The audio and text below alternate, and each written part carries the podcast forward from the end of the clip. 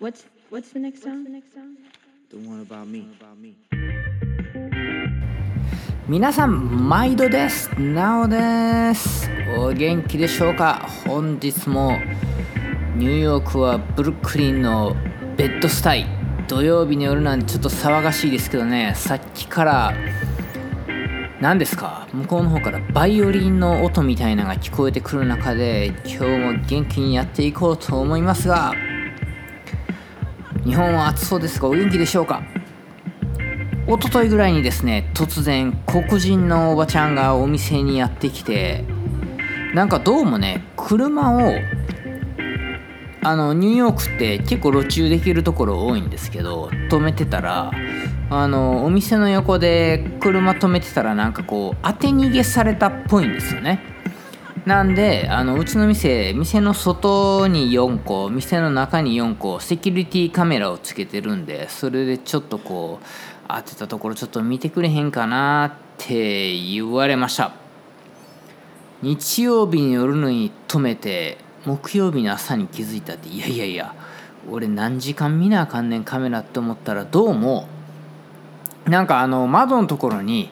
メモみたいなのを貼っ誰かどなたかが貼ってくれてたらしくてそれが貼ってあった時間と貼ってなかった時間で見たら大体どの辺の時間に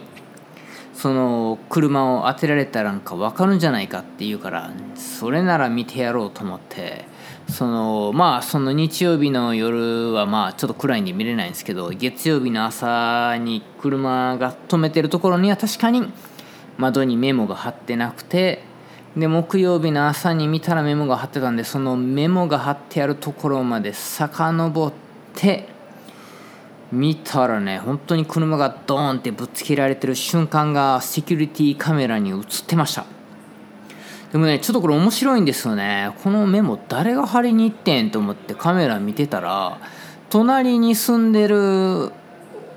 おっちゃんが子供と一緒に貼りに行ったんが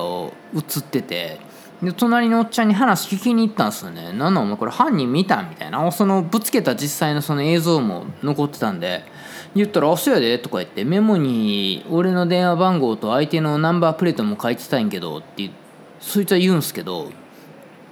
そのおばちゃんはそのメモに何にも書いてなかったって言うんですよね。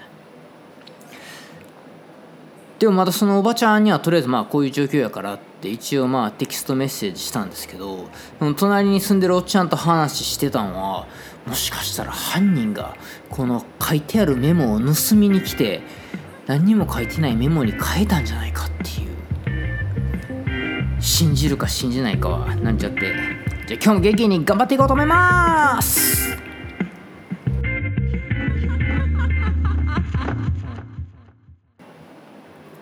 今日はですね晩飯にしめ鯖。トマトにミニトマトに塩をかけたんと,、えーと、オクラをちょっとだけ入れたやつを白だしにつける。これ大好きなんですよね。あとなすびを塩水につけて20分ぐらいつけてギューって絞ってそこにごま油ポトッと落として食べるっていう。お前は本当にブルックリンに住んでいるのかっていうような晩飯と日本酒で本日の晩飯は終わって今夜中に喋っております。今日はですね第5回で言っていた髪にシミ髪髪の毛？髪の毛にシミっていうなんかそのようなお題で喋ったやつがあるんですけどそのお客様が2回目一昨日ぐらい？昨日やったかな？昨日や昨日来ていただきましてまあ、何の話やったかっていうのはこの第5回をもう一回聞いていただければいいだけの話なんですけどかいつまんで話しますと今年の2月に結婚式をするためにもう1年かけてあのハイライトで彼女の髪の毛をちょっとずつちょっとずつ髪の毛明るくしてってたんですね。なんかあのよく新規のお客さんであるのがすごい髪の毛も暗い状態とかなんかどっかでなんかやっちゃった感のある髪の毛の状態からなんかインスタで見ましたとかインターネットで見ましたっていう髪の毛色にこれにしてくださいとかまあアジア人やったらよくねグレーとかにしてっていうのをよく来るんですけどね。それのその予約入れた時点であのカラーの場合は僕結構こうテキストメッセージか E メールでやり取りするんであのー一気に今のじょ今の髪の毛の写真送ってっつってやりたい状態送ってっつってもう無理なもん無理ってもうちゃんと断るんですけど髪の毛へのへの負担とこの時間的なことを考えてももう不可能なんで。まあ、その今回2回目来てくれたお客さんはもう本当に結婚式あんのも知ってたしもうサーフィンとかするような感じのノリのお客さんなんでいやもうちょっとこういうイメージにやっていこうよっつってハイライトってすればするほどやっぱ素敵になっていくんですよね。どんどんどんどんナチュラルにいい感じになっていくんで2ヶ月に1回こうまずハーフヘッドハイライトをやってでフルやってでハーフヘッドハーフヘッドもう一回フルやってつってよくしていこうねってやってててむちゃくちゃ綺麗な髪の毛のところにパンデミックで暇やったからピンク入れて落ちたから紫薄い紫入れて落ちたからすごいいい感じやって楽しかったからっつってオレンジを入れて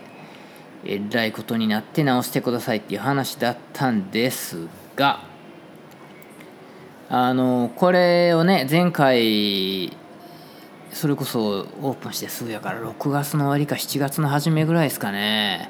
そのオレンジですごいもうオレンジっていうかもう茶色というかもうすごい暗くなっちゃった髪の毛をもう一回明るいもうプラチナブロンドに戻そうっていうんであらゆることをしてねそののせた色を取ろうとしたんですけど取れなくてまあとはいえまあまた何回か洗ったらどうにかなるかなって思ったんですけどあの今回戻ってきたらやっぱりまだ根元はすごい綺麗な色なんですけど中間毛先が黄色いというかね。まあ細かく言うとちょっと緑がかった黄色みたいな色をしてたんでこれも取ってやるぞっていうんでもう一回まあブリーチと専門的なことを言うと9%で日本は6%までしかないんでねちょっとアメリカは12%まで使えるんで、まあ、そのちょっと中途半端な中間の9%で根元をホイールで貼って、まあ、後ろからホイールを貼っていくんですけどね。で全体貼った後に後ろからホイールをもう外して中間毛先にもう一回この黄緑を取りたくてねブリーチを塗って後ろ塗り終わりました。で横のそのホイールが上がったらホイールを外して横塗りました。で右側がもう終わったけど次左側がちょっとずつ上がってきてるからこう熱を当ててやってる間に後ろが仕上がってきてるっぽいから後ろを流して。